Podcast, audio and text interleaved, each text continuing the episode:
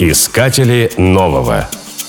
В Советском Союзе шоколадные конфеты были в дефиците, поэтому большим спросом пользовались ириски. Конфеты «Золотой ключик» можно было найти в любом кондитерском отделе. Их варили из сгущенного молока с сахаром, патоки и масла. Изначально застывшую массу кололи на небольшие кусочки и продавали на развес. Название конфетам придумал француз Марнас, который работал в Санкт-Петербурге кондитером в начале 20 века. Ирисом их назвали за сходство колотых кусочков с лепестками одноименного цветка. Впоследствии форма кардинально изменилась, но имя прижилось.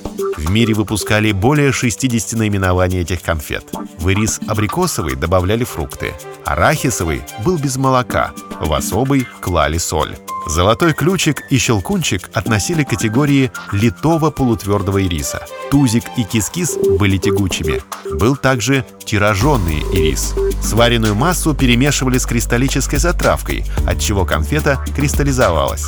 Она характерно похрустывала на зубах. Этот вид ириса назывался тузик, забава, крепыш, детский и школьный. Мягкий ирис выпускали в виде плиток вроде шоколадных, только потолще. Зарубежным родственником отечественного ириса является фадж. В англоязычных странах в него добавляют какао-порошок, ванилин, а также изюм и орехи. Восточным братом ириса можно считать щербет. Огромной популярностью пользуются конфеты «Коровка», которые производят на основе ириса. В США популярны ириски с морской водой. В России по-прежнему пользуются спросом ириски родом из 60-х. Их рецептура практически не изменилась. Искатели нового.